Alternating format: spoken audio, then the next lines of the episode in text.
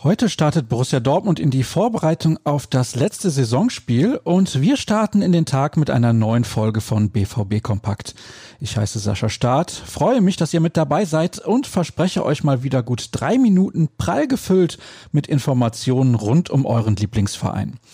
Die Mannschaft hatte gestern nochmal frei, entsprechend können wir uns auf die Dinge abseits des Spielfeldes konzentrieren.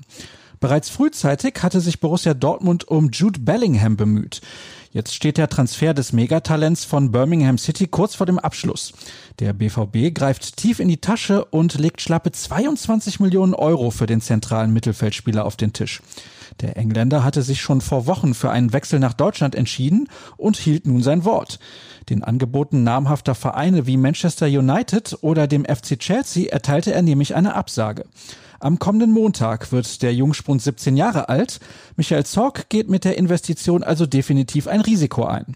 Jürgen Kors hat sich in seinem Artikel ausführlich mit der Personalie beschäftigt. Bellingham ist aber nicht der einzige potenzielle Neuzugang, um den sich der Kollege gekümmert hat. Im Fall von Thomas Meunier allerdings in Zusammenarbeit mit Florian Gröger.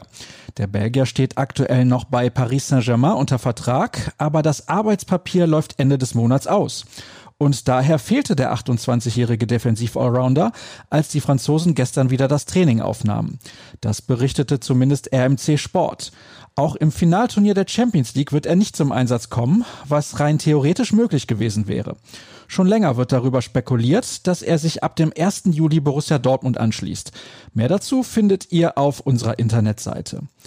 Genauso wie zahlreiche nun auch offizielle Details rund um die TV-Rechtevergabe der Bundesliga. Die DFL hat sich entschieden und wie bereits durchsickerte, werden die Spiele auch in Zukunft bei Sky und DAZN zu sehen sein.